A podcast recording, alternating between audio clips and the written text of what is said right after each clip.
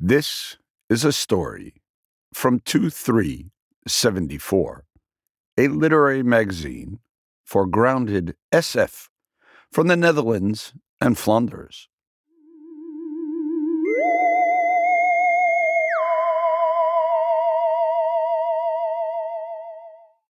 Ruby's Arm, 2055. A story by Anna Scheppers, translated by Susanna Heukensfeld Janssen, and narrated by Joshua Baumgarten.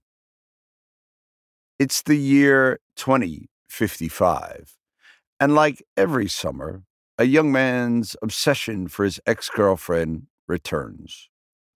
Only this year, he doesn't know where she is. After he betrays the people who gave refuge to him after his city flooded, he tries to decide where to go next. The Siberian coast, a newly founded Netherlands situated in the French Alps, or the flooded province of Friesland. Each summer, I felt homesick for her. It was a delusion that lasted for about three weeks, and during which sugar coated memories obtruded themselves, then fused into the urge to visit her and tell her I still loved her. This year, for the first time, I did not know where she was. I broke off branches from a shriveled grapevine and placed them on the edge of the basin. The ground was cracked and crumbling at the edges. The basin was empty. The layer of duckweed that used to lie on the water had dried up and turned a dark brown. A smell of decay hung in the air, that of a compost heap shortly before it's ready to be used, or the liquid manure my mother made in buckets in the barn. I was no longer sure. Decay always smelt like decay, sweet and bitter, overcooked cauliflower, or the fluid from jars of preserved carrots and peas. I felt ants crawling underneath my legs. Nick's father had explained how, from the basin, the water had flowed from various pipes to the base of the vines. My escape route would start here tonight. Nick's parents were the people I had betrayed. Shriveled branches intertwined into a road barricade lay on the mountainside. Above rose the neighbor's sign. Last bottles in the world, Alsace wine and Cremant de Alsace, 600 to 800 euros. Great deals. Inside, in the hall, I took off all my clothes. The house had warmed up. I brushed myself down and checked my arms, legs, neck, shoulders, and stomach for strange lumps, rashes, and ticks. Apart from six new mosquito bites, I didn't see any irregularities. I deposited the clothes I had worn outside in a sealed plastic bag and put on clean clothes. Nick's mother had hung them on my hook on the coat rack.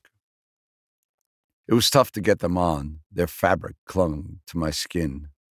My bed was in the former utility room in the basement.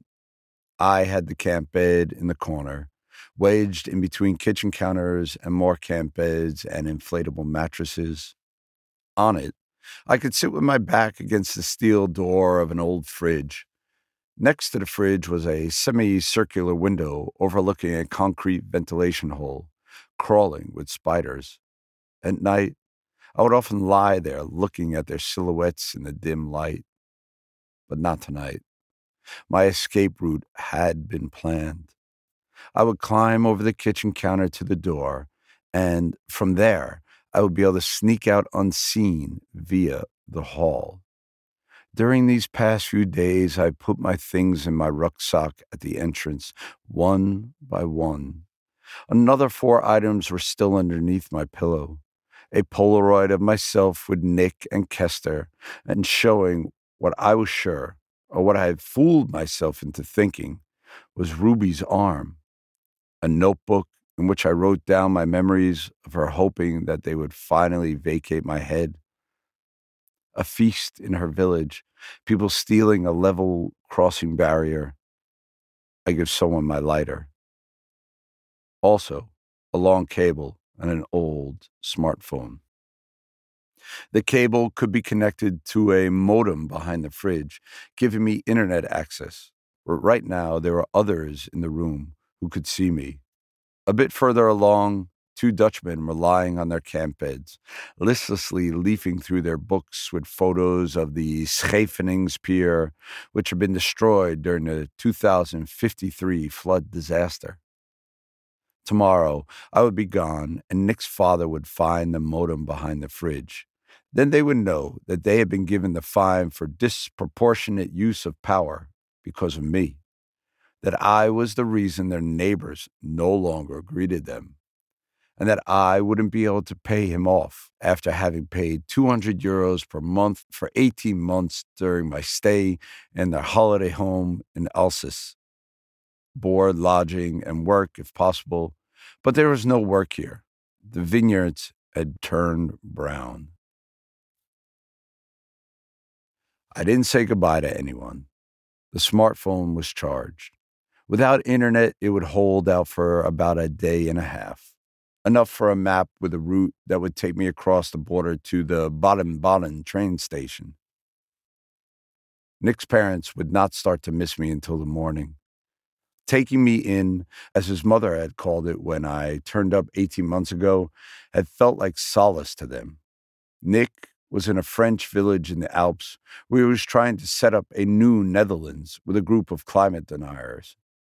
Free from outside influences, back to tradition, that had been the idea. But the reality was that people without Dutch parents had been kept out, and the village was forever in a heap discussing the smallest matters. I occasionally used my internet to view Nick's profile and saw countless manifests and messages. The last one was about whether the pigs they were keeping should be processed into slavinken, Dutch meat rolls or pork chops, and which of these options was the most Dutch. Getting off the property was easy. I walked along the mountain road and tried not to step into potholes where the tarmac had melted away. The moon and the stars were the only available light. The valley looked ghostly Freakish shadows were created by dead branches, half collapsed houses, and trees that had fallen over. There was a rustling along the road. I had probably already picked up a few tick bites. I'd have to inspect myself thoroughly before I'd be allowed onto the train. With Ruby, I had often walked along dark roads through forests and villages, through the city. It had been four years ago since we were together, and each summer my obsession for her would return. But I reassured myself by knowing things were going well for her. I knew where she lived and with whom and what she was doing. Her profile had been empty for a year now. It had become a habit to check online behind the fridge to see if there had been any action on that page, a sign of life, so that I knew where she was would have an aim, a place to make for. Over the past few weeks, my obsession had gotten worse, and I found myself wanting to grab the phone every minute to see if something had happened. I had nowhere to go to. I had nothing to say about my own life. I was sitting in a basement, illegally using power, speeding up the end of the world. There was nothing heroic about me. She could be anywhere. Perhaps she had died. Perhaps she was living in China and her behavior was being monitored so closely that she was leading a subdued life. She would never be spontaneous again, would never run into the gardens of unknown people to see how far she could get before she would be caught. Perhaps she had started to work for one of the farmers along the Siberian coast, and she was taking part in illegal nighttime digging for gold and oil, selling her information to Shell. Our houses have been washed away. We could do anything. We could do nothing. In the valley, I found half of a shed that seemed suitable for the night. A pine tree was lying on top of the roof. It had fallen in such a way that it closed off the shed. The ground was covered in a layer of caked mud with dried pine needles, just about firm enough for me to place the blanket from my backpack on it and sleep for a few hours. The telephone had run out of juice sooner than I had hoped. During the night, I woke up itching. I had to use the flashlight a few times to see if there were any creatures inside the shed. At one point, I thought I heard footsteps. I saw light flashing through the cracks. It was another 14 hours of walking to Baden Baden. I had three boiled potatoes and a bottle of tepid water. Inside, it was a degree cooler than outside, but that was all there was to it. The winds were up again and drove in waves of hot air. I removed six ticks with the tick remover. If I did not have Lyme disease after this, I would thank my lucky stars. At the same time, it might be an excuse for when I would be picked up, confused and lonely, a sick refugee. From Baden Baden, I wanted to take the train through Germany up north. There, I would cross the border to Groningen and travel onwards to Friesland, where Kester was. There was no other option. There was nowhere else I could go, no work that I could do without people eventually finding out that it had been my ecological footprint, that had shut down the refugee shelter in the Alsace and had driven Nick's parents into debt. I took the Polaroid photo out of my notebook. On the pages, it had been wedged in between. I had written a recollection of an afternoon on the beach. Ruby and I were lying on the sand, which had dried after the rain but still felt cold. We were bored we walked over to the nearest dam, watched pale crabs floating out to sea on the tide, then washing up on the beach again whilst trying to cross sideways toward the rocks. Ruby saw where the crabs were trying to go, between the rocks. There were more crabs, like bees in a beehive, and when we looked closer, we saw, hidden underneath the stones, the queen, a flat white crab two times bigger than the rest. Ruby decided to dig her out. Using a plastic scoop given to her by one of the children that had come running towards us, she began to scrape away the sands around the crab. But the sand began to move. It gave her a fright. There were even more crabs. They crawled out of sight deeper in and amongst the rocks. The queen did not move. I wanted to leave her where she was, but Ruby managed to get her off the rocks. She caught her on a frisbee. For a moment, the crab remained upside down. We were afraid she had died. Ruby turned her over and took her back to our towels. The children on the beach all came over to see the queen. The queen woke up and slowly began to toddle over the frisbee. She blew bubbles along her front legs. We looked up what it meant. She felt threatened. I wanted to return the crab to where we found her. Ruby wanted to keep her as a pet. We left the crab on the frisbee. Before we went home, we put her back in the sea. I was lying on my blanket in the shed, trying to sleep. Sweat was trickling down into my eyes heat cramp, heat stroke, heat exhaustion, heat syncope.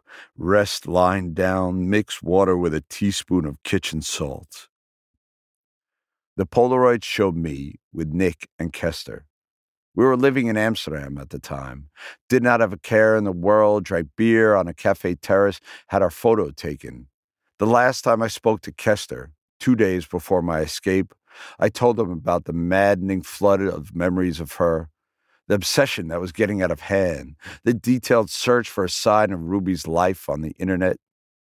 He had said I should let go of her that the obsession symbolized something else, something bigger, that I had to figure it out. He sent me a photo from the camp just south of Leeuwarden. He was living there with a group of members of the Communist Party in makeshift houseboats, which were tied up to former electricity masts and the remnants of concrete foundations. The photo showed a tan young man with plump lips. He was standing on a bar, wearing nothing but red underpants and a red shirt, which he had tied up to leave his stomach muscles exposed. He was dancing while intently looking at his own reflection in the water. Night fell, the air cooled down. My bottle of water had long been empty. I was thirsty. Tonight, I wanted to walk for six hours and cross the German border. I left the blanket behind. It had become too dirty. I had eaten two potatoes. Although it was a little fresher outside than it had been in the afternoon, I still felt like I was living inside an oven. My clothes were damp with drying sweat. Hopefully, I'd be able to find water somewhere soon. The road continued through the hills. It had many bends. At some places, the crash barriers had melted. Strange shapes rose up from gardens and vineyards. In between, the houses stood like fortresses, surrounded by lightning conductors and split trees. The silence was briefly interrupted by an echo, far away, the barking of a dog. When there was nothing more I could do, Kester had said, I could make my way to him in Friesland, to the comrades with whom he had been in the Communist Party. There, I'd be able to party, drink the alcohol they distilled themselves, and paddle on a rubber ring through the dirty water from one bar to the next, till the world would inevitably end, or we would die of some terrible water disease that undoubtedly would manifest itself soon. He would wait for me there. Here, in these mountains, there was no water to be found. Every so often, I sneak closer to a house to see if there are jerry cans or some of those wind turbines attached to air conditioning units that caught condensation. In the next village, windows had candles in front of them, and the chances increased of me being seen. A sign down the road stated that Baden Baden was another 30 kilometers away. The houses were positioned increasingly closer together. At the gates, there were altars and chapels, bricked arches full of candles and hulking statues of the Virgin Mary. That might be a place to find water, wine, and hosts, flowers in a vase, floating candles. In the distance, a church loomed, its spire struck by lightning broken off. I had to see if there was water. The thirst was killing me. Holding one sip of water in your mouth for 10 seconds could feel the same as taking 10 sips. From the opposite side of the road, I was able to make out a small chapel at a gate, behind which was a drive. The house was far away. The two silhouettes on either side of the chapel had to be broken off tree trunks. Very quietly, I crept closer. Moonlight shone through a gap in the stones. I quickly stepped inside. A dog barked. The light of a torch shone in my eyes.